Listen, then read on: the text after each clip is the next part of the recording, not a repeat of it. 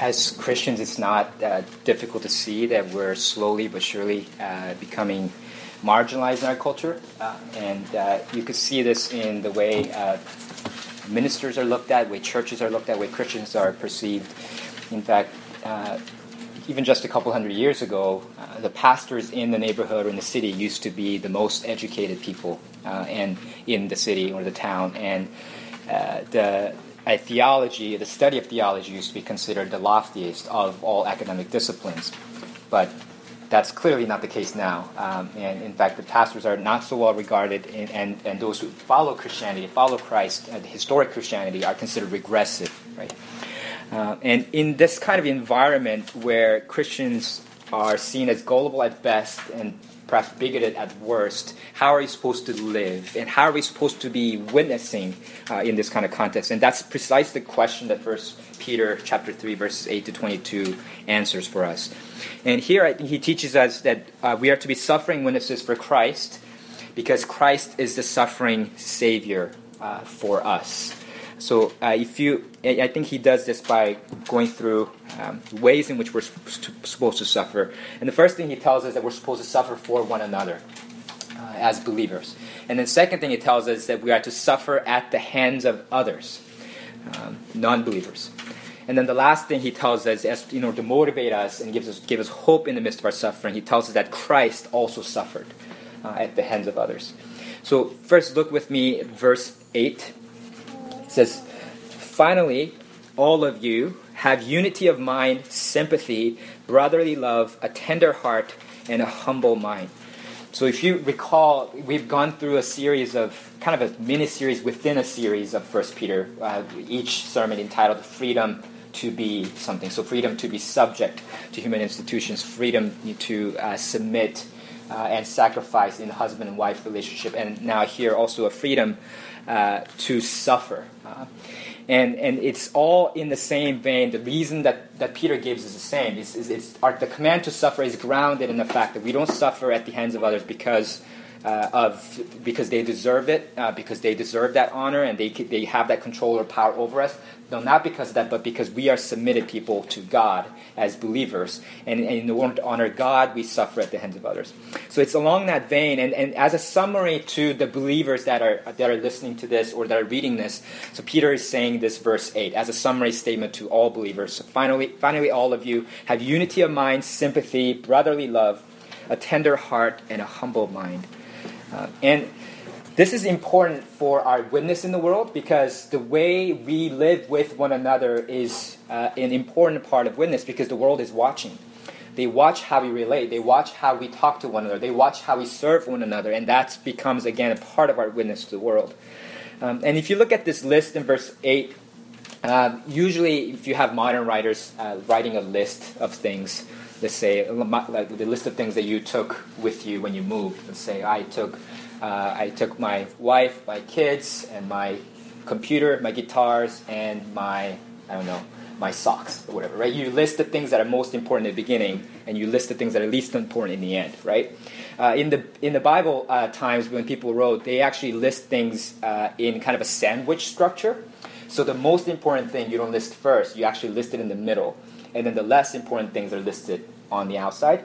Uh, and so, so here you, you kind of see that structure. It's, it's chiastic structure where finally all of you have unity of mind. That's the first thing. And at the end, it's a humble mind, right? So those two things correspond.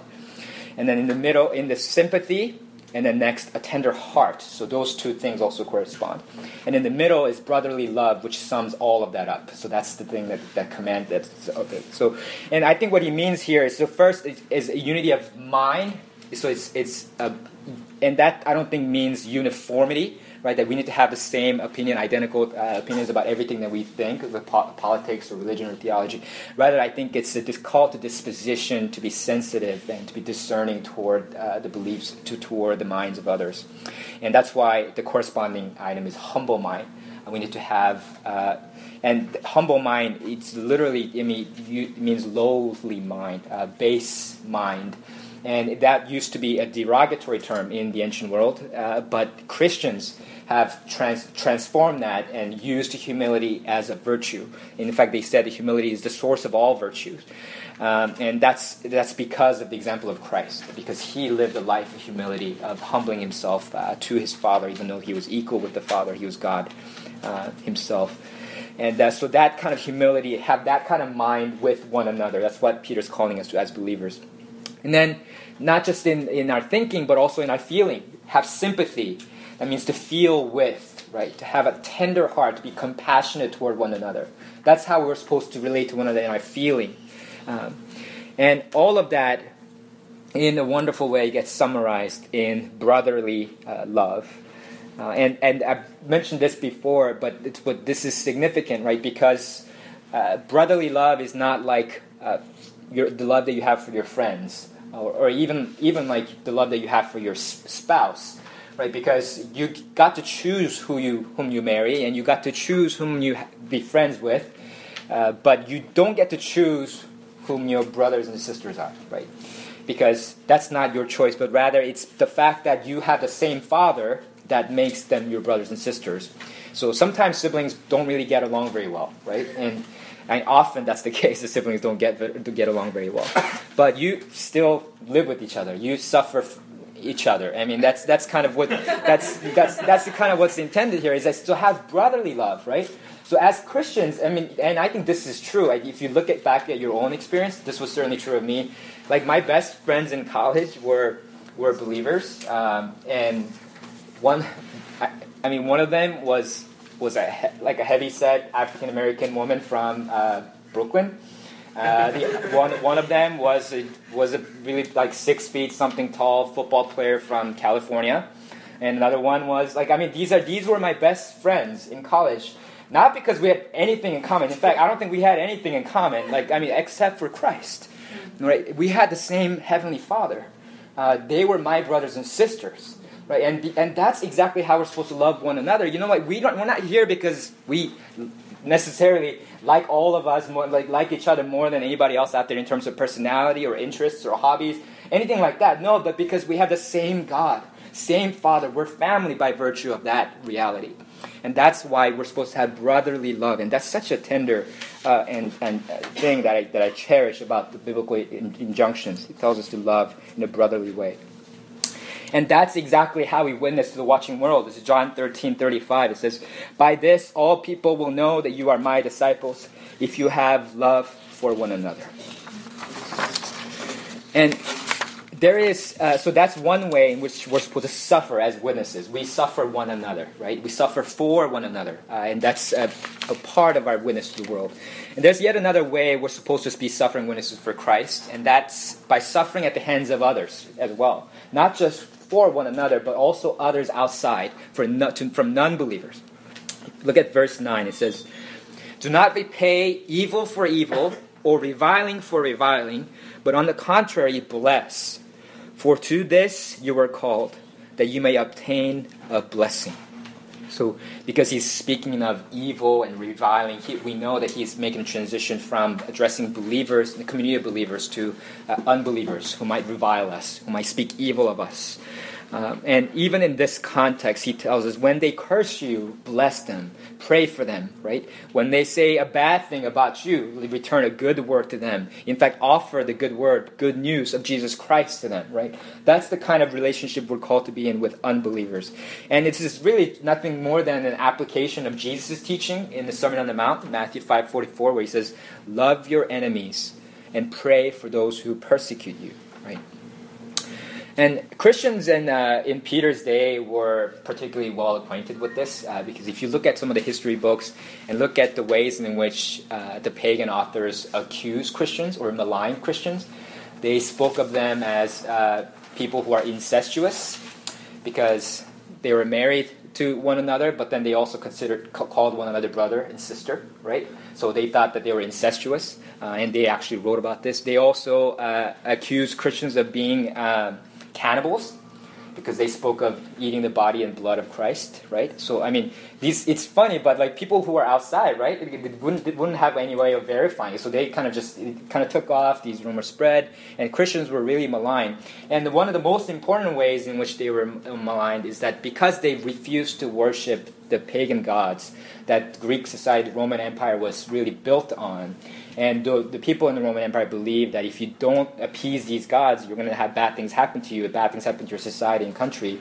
So, because of that, Christians were also uh, despised because they said, You are putting your personal interests ahead of the interest of society, empire. And so Christians were despised for that uh, reason. So they were familiar with name calling and, and persecution. Yet Peter tells them, do not repay evil for evil or reviling for reviling, but on the contrary, bless. For this, to this you are called, that you may obtain a blessing. And why uh, should we do this? Uh, and the reason that he gives is, for to this you are called. Right? And we talked about this earlier in 1 Peter, where it says in chapter 1, verses 14 to 19, God says, If you call on him as a father who judges impartially according to each one's deeds, conduct yourselves with fear throughout the time of your exile knowing that you are ransomed from the futile ways inherited from your forefathers, not with the perishable things such as silver or gold, but with the precious blood of Christ, like that of a lamb without blemish or spot. So the call that he's talking about is that the Father, Holy God, called us. He redeemed us, ransomed us with the precious blood of Christ, so that we are now called to be holy because our Father is holy. And because you belong to God now, this is what you're called to. Even when you're reviled, you cannot stoop to their level and engage in profane acts and be unholy in your dealing with others. No, rather, you are to bless them uh, rather than cursing them. Right? And uh, uh, it, he knows that Peter knows that this is a difficult command, uh, so he gives us yet another reason, uh, and he tries to motivate us. He says, "Because if you do this, you're going to obtain a blessing," uh, and that's uh, reassuring. And then he goes on to quote from Psalm 34, 12 to 16. Uh, and that's in verse 10 to 12, so if you follow along there. For whoever desires to love life and see good days, let him keep his tongue from evil and his lips from speaking deceit. Let him turn away from evil and do good. Let him seek peace and pursue it. For the eyes of the Lord are on the righteous, and his ears are open to their prayer but the face, face of the Lord is against those who do evil. Uh, this is almost a word for word um, quotation of Psalm 34, 12 to 16. But what's very interesting is that he leaves out one uh, part of a verse, uh, of the last verse, uh, Psalm uh, 34, 16, because it is supposed to end by saying this. It says, The face of the Lord is against those who do the evil, to cut off the memory of them from the earth. Right? but he leaves that out. Uh, so why is why is Peter leaving that out? And I think that's very intentional because he knows that the time for the judgment of the ungodly is not yet. It's not now, right? So right now is not the time of divine vengeance, rather it's a time of divine patience.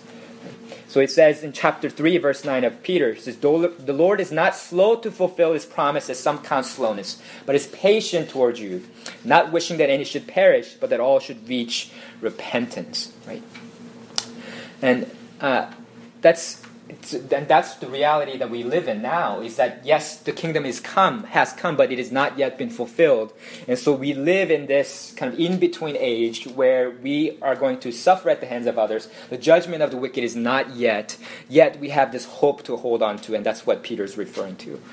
Um, and of course uh, generally speaking uh, as believers if we do good toward other people and speak well of other people um, uh, they're not going to uh, be antagonistic or, or hate us, right? I mean, generally, if we're nice to people, they're nice back to us. Uh, and that's kind of what Peter's talking about in verse 13. He says, Now, who is there to harm you if you are zealous for what is good? So he knows that that's generally the case.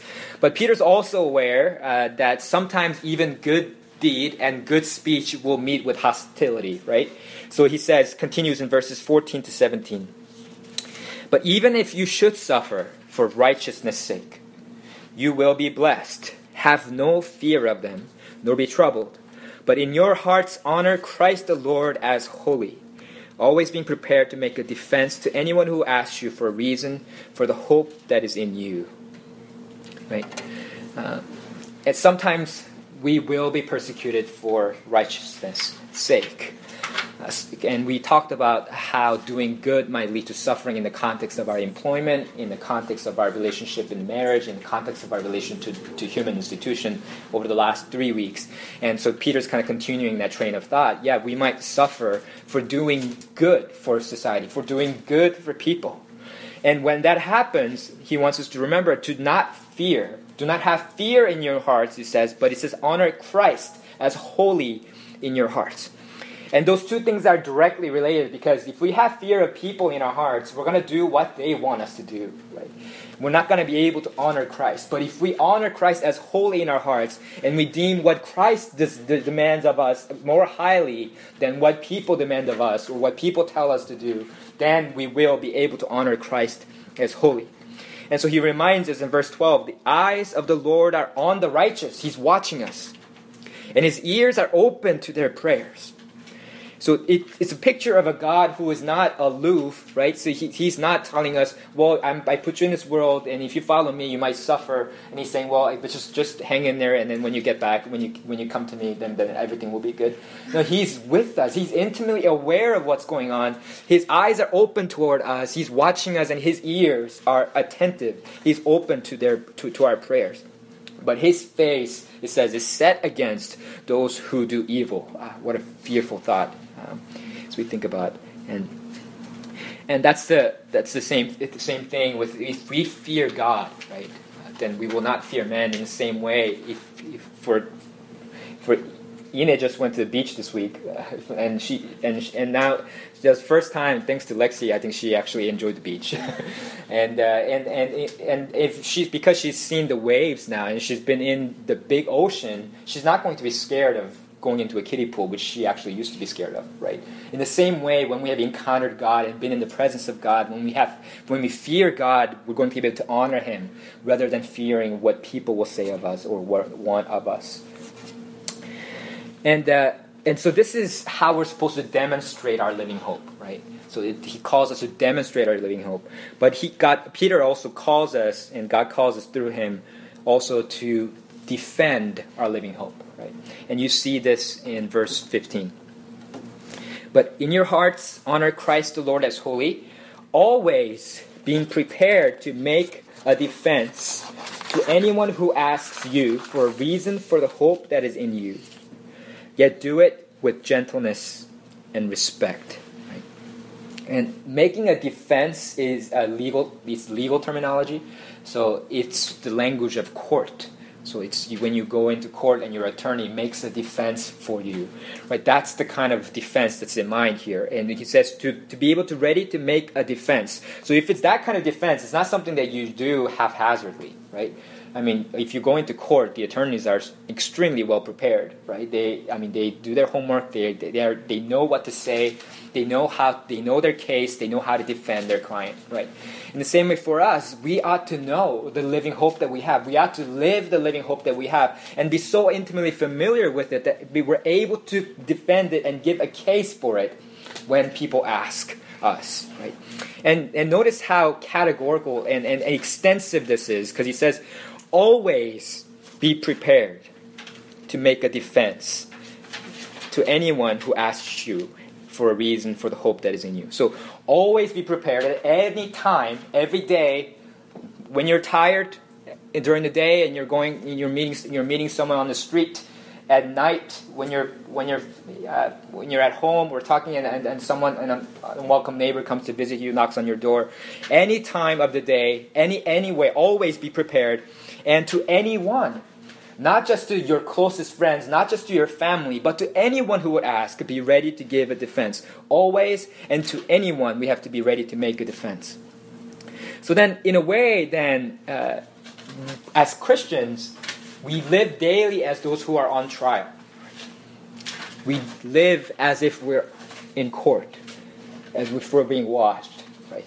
Uh, and because we know, uh, because because we know that if any opportunity that we have with people, any encounter we have with them, with them, can either draw them to God or repel them from God, right? And so we take those opportunities seriously. We're prepared to make a defense to anyone who comes. So, what would this practically look like? So then, if we're to demonstrate our living hope and to give a defense for a living hope, right? And if if I saw a good uh, example of this, um, uh, and uh, I don't know if you guys follow things on social media at all. So one of the people that I follow on Twitter is uh, Russell Moore. Uh, he, he's an ethicist uh, and, and, a professor at Boyce College, I think, in, which is a which is a Christian college in Louisville, Kentucky. And uh, he's kind of a public intellectual for, for Christians, and so he's often in the news outlets. And there was a time when um, when uh, Donald Trump basically said really insulting things about him. Uh, he says, "Oh, he doesn't know what he's talking about," something or whatever. And then and then someone uh, when while Russell Moore was getting interviewed, they asked Russell Moore, "So why? Uh, so what do you think about this?" I mean, they try to put people in, you know, start fights because that brings more viewers. And then Russell Moore instead said, "You know what he said about me is exactly true." I am a great sinner in need of great help, and that's exactly why Jesus Christ came to die for me, right? Uh, and so he, he, he didn't defend himself, rather, he defended the living hope that he has. Right? He bore under that suffering, right? He, even though he was maligned, he was reviled, he didn't revile back. Instead, he blessed. And, and in doing so, he was able to give a credible witness of the living hope that he has. And so for us, if we find out that, for example, a neighbor's been gossiping about us or slandering us, instead of, you know, lashing out and slandering them back to our other neighbors, you know, we, we say, you know what, there might be some truth to what you're saying, and I, and I need to become a better neighbor. And, and say that, you know, and, and, and then talk about how this is exactly why uh, you appreciate the grace of God, and that He saves us not because we deserve it, but because He loves us first right? And and it, it maybe uh, it's and this is kind of uh, some of you guys are very familiar with this, uh, but uh, I a couple of you guys at least went to Bowdoin College uh, where the Christian Fellowship was kicked off campus um, because of their uh, because they subscribe to biblical sexual ethics and which is widely uh, maligned now, uh, widely maligned now in today's culture because they see it as think of it as the world sees it as regressive, and so because of that, the fellowship was kicked off campus, and they're not the only one. Many campus fellowships, Christian fellowships, have been kicked off, uh, you know, public universities and private university campuses, and. And in, and I and many of them actually I don't know of any of them actually going into law uh, starting a lawsuit uh, to sue the school even though they probably could come up with a compelling case on the basis of the First Amendment, they refuse to do that. And when I talk to people in the, those organizations, what they say is that they're refusing to take into court to, to sue the very people that they're called to witness to. They're saying God called us to witness to these people uh, in colleges, these administrators, these students. Yeah, how can we then go and sue them? uh, for this, right? So they're living this this reality. They're saying they're being they're suffering because of Christ. They're suffering for doing good, to upholding God's vision for what is good in society. They're, that's what they're doing, and for that reason, they're getting kicked off campus, not being able to take uh, advantage of school funds, facilities. Yet they're doing that for the sake of credible witness. They suffer so that they can be credible witnesses to the campuses uh, that they're at. And I don't mean to say that this means uh, we should just be pushovers and get you know suffer everything. You know, let people take advantage of us whenever they want and be just be uh, people without backbones. Because if you look at the example of Apostle Paul, he frequently uh, uses his Roman citizenship right, to, to get his legal rights. So, for example, when they imprison him without questioning and, and beat him without due process, he says, Well, I'm a Roman citizen. And then the guards are like, Oh, no, he's a Roman citizen. And then they, they get scared and they let him go, right? So he, and at one point, he even appeals to Caesar on the ground that he, he has the right as a Roman citizen to appeal to Caesar when he's not satisfied with the local, local judgments. So he does do that. So there is a, there is a nuance there, but the same principle applies. I would say. Because why is Paul doing that? Why is he using his legal rights to, to get an audience with Caesar and to get out of prison? Because he does that so that he has a platform for witness. He does that so that he could advance the gospel, right? So that's the underlying motive. And that's exactly the same for us in our suffering, right? So we suffer not, not in just any case, not just to get taken advantage all over the place, but rather we suffer so that we could advance the gospel. So then, when we're uh, suffering at the hands of others, the question to ask is not, you know, can I win this case? Or you know, do I, uh, what do I have to gain? Right? Those are not the questions we ask. Rather, the question we ask is, what in this situation would most advance the gospel? What in this, what action, what speech, what in this situation will make the living hope that we have in Christ more glorious than the other things that we can do? Right? That's the criterion. It's not personal gain. It's not about selfishness. It's about what we can do, or how we can be used of God in that situation. But if you're honest with yourself, um, yes, as I also have to admit, is that suffering is difficult even when uh, we deserve the suffering. But if that's the case, then how can we suffer unjustly uh, at the hands of others? this is why Peter comes to his final exhortation and motivation, verses 18 to 22.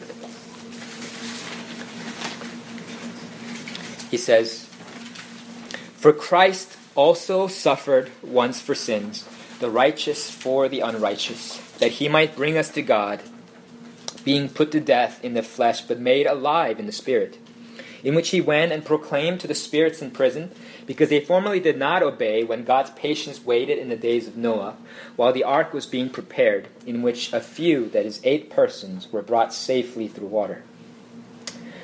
Uh, so this is probably really confusing for some of you guys. Uh, this this is a notoriously difficult passage, uh, and let me just take a brief excursus to explain what's going on before I connect the logic of what Peter is trying to say. And uh, so, if you look at verse 18, it says that Christ being put to death in the flesh, but made alive in the spirit. So this is before, after his death on the cross in the flesh, but before his bodily resurrection, because he says he was alive in the spirit, right? So in that intervening time uh, between his death and resurrection, uh, Christ, it says, went to and proclaimed to the spirits in prison, because they formerly did not obey when God's patience waited in the days of Noah. So the days of Noah is the clue here. If you go to Genesis uh, 6 1 to 3, uh, it says this says, When man began to multiply on the face of the land, and daughters were born to them, the sons of God saw that the daughters of men were attractive, and they took as their wives any, any they chose. Then the Lord said, My spirit shall not abide in man forever, for he is flesh. His days shall be 120 years. The Nephilim were on the earth in those days and also afterward, when the sons of God came into the daughters of men and they bore children to them. These were the mighty men who were of old, the men of renown.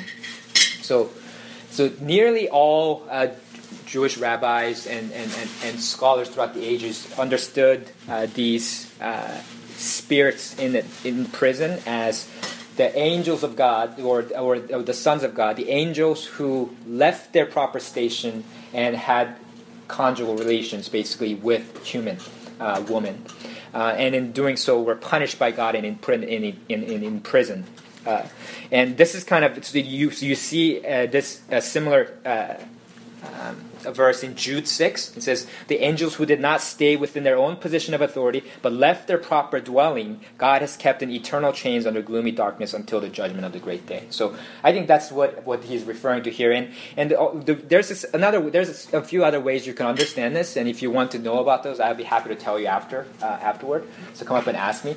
But uh, but the word angel, when is used in plural, without specifying that it's it's I mean word spirit with when it's in the plural without specifying that it's human spirit it almost always throughout the Bible refers to angelic beings so spirits.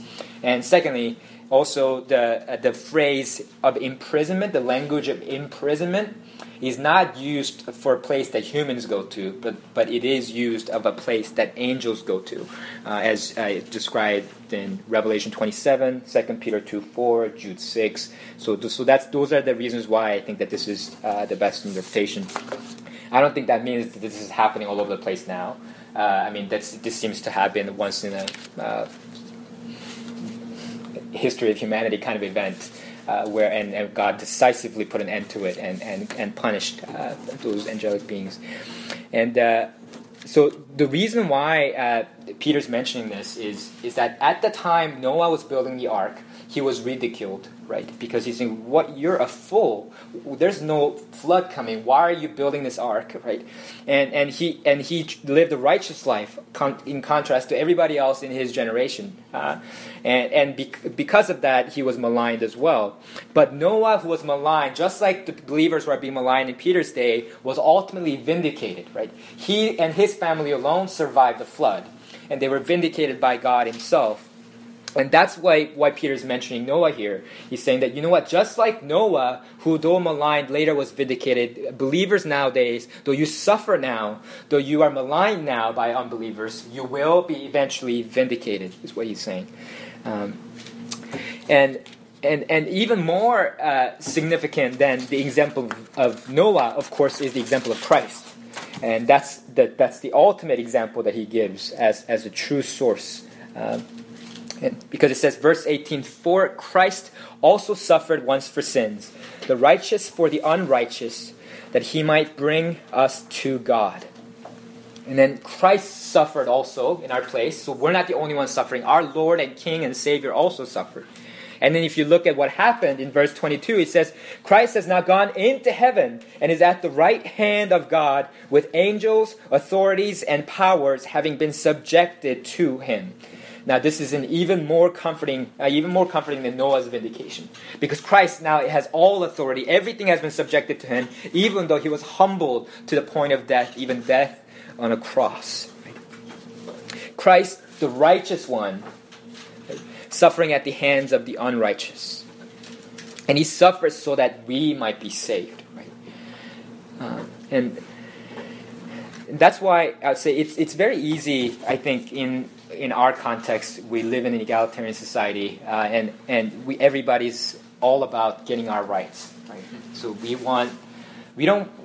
I mean, as people, as good citizens, we don't expect to be treated better than other people, right? We don't expect preferential treatment, but we do expect equal treatment, right? So when we feel like we were cheated or we weren't treated fairly, then we protest because we expect to be treated equally, right? But I, but I think this passage teaches us that while it might be quintessentially American to insist on our rights, it is quintessentially Christian to, to give up our rights for the sake of others, right? And and this it says, uh, and that's exactly what Christ did for us. If you look at his example in Philippians two, right? So even though he was in the very nature God, he did not consider equality with God something to be grasped, but rather he humbled himself by taking the very nature of a servant, and being humbled himself to a point of death in obedience, even death upon a cross. So if that's what Christ did, and, and that's the basis for, for uh, Paul's command in Philippians, therefore consider others' interests better than yourselves. So as Christians, we're not supposed to just think their interest as, as important as my interests. We're supposed to consider other people's interests better than our own, higher than our own. And that's what we're called to. And if, if then that's because that's exactly what Christ did for us. He didn't have to die. He's the only person that ever lived that didn't have to die, it didn't have to pay for sin, didn't have to suffer. Yet he suffered for us. Yet he died for our sins so we can be reconciled to God our Father. So if then our Savior and our King humbled himself in that way, unjustly suffered in that way for the sake of bringing us to him, restoring us to God, then can we, as his lowly servants, not suffer in the same way in order to be a credible witness so we can help restore others to God as well?